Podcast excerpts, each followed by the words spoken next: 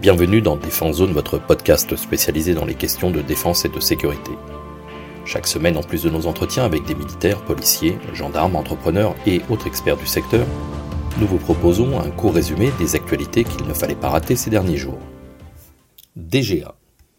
Jeudi 1er décembre, un communiqué de la Direction générale de l'armement, la DGA, annonçait la réception quelques jours plus tôt du 20e A400M Atlas destiné à l'armée de l'air et de l'espace. Ce nouvel appareil dispose des dernières avancées technologiques, notamment la capacité de suivi de terrain automatique à très basse altitude sans visibilité, une première mondiale pour un avion de transport, un système d'autoprotection au dernier standard et une panoplie complète des capacités d'aérolargage. Elles permettent entre autres des largages mixtes par gravité ou éjection, ainsi que le largage conjugué de matériel par l'issue axiale, la rampe, et de parachutistes par les portes latérales.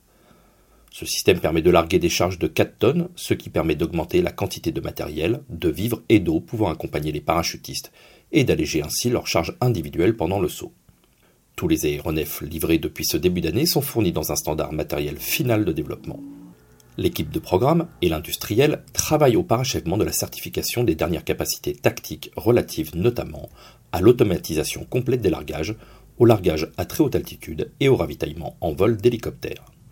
La livraison de cet aéronef a été anticipée de 2025 à 2022 pour soutenir l'industrie dans le contexte de la crise sanitaire Covid-19.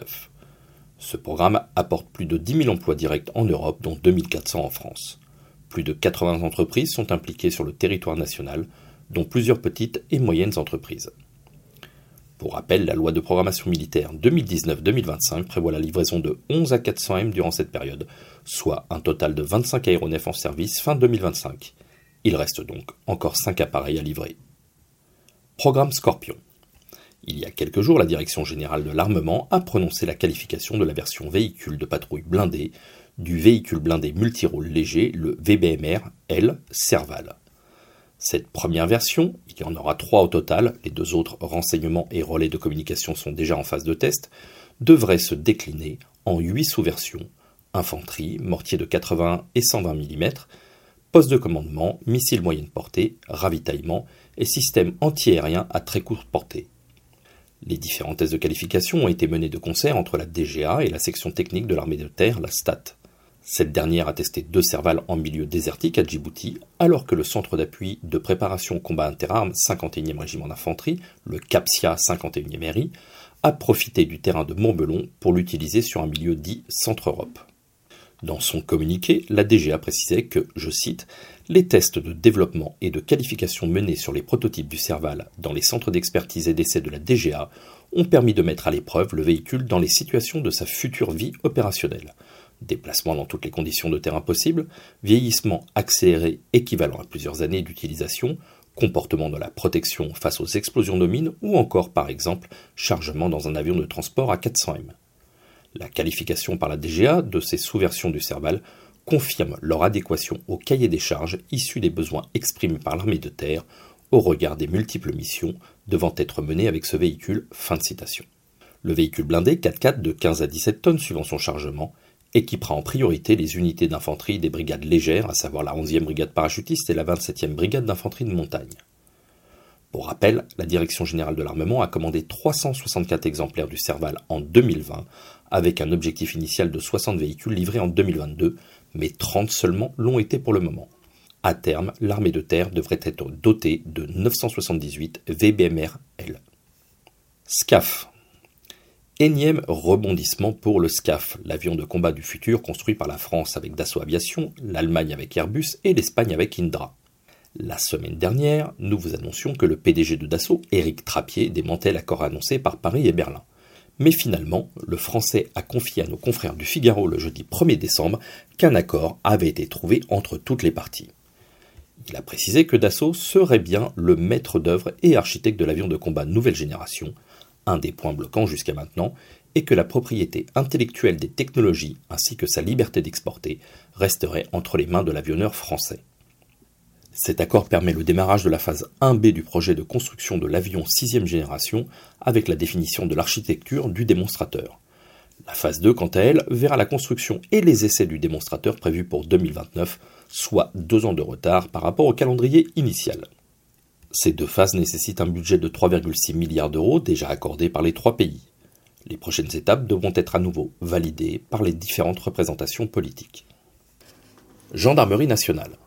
Les 16 et 17 novembre dernier, l'Institut de recherche criminelle de la Gendarmerie nationale, l'IRCGN, avec l'appui de la Force nationale nucléaire radiobiologique biologique chimique, la F2 -NRBC, a organisé un exercice de constatation sur une scène de crime et identification de victimes en zone contaminée réelle.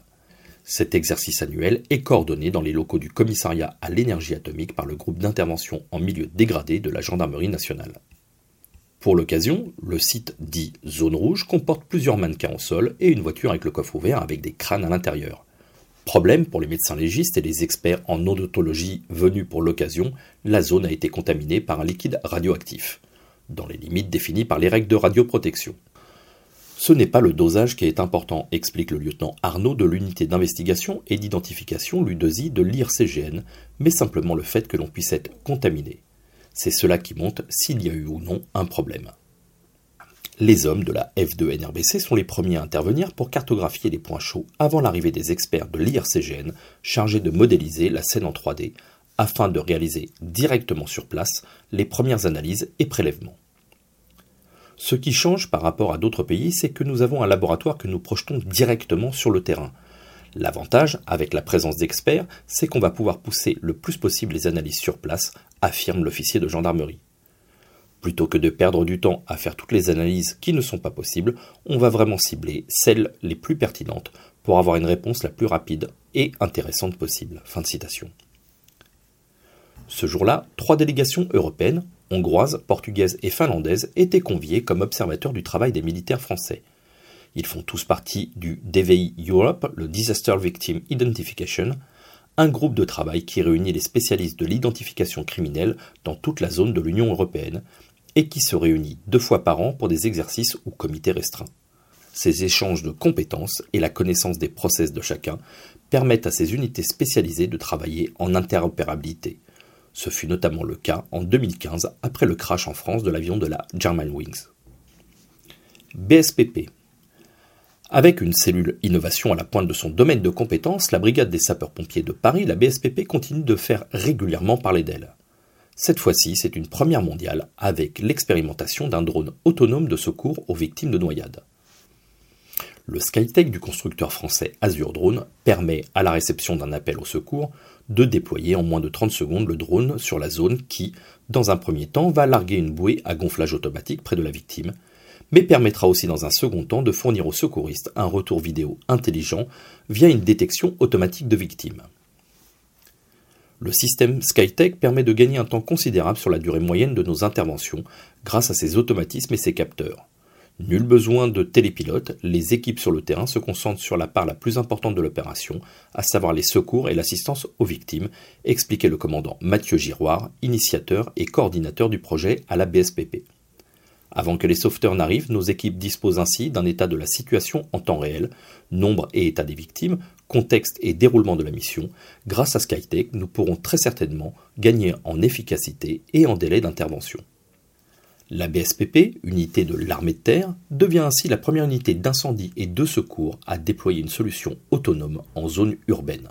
Pour rappel, la BSPP effectue près de 300 interventions de secours à victimes sur la Seine par an. Voilà pour l'essentiel de l'actualité cette semaine. Pour en savoir davantage sur cet univers et pour découvrir tous nos articles et reportages, rendez-vous sur notre site internet défense-zone.com.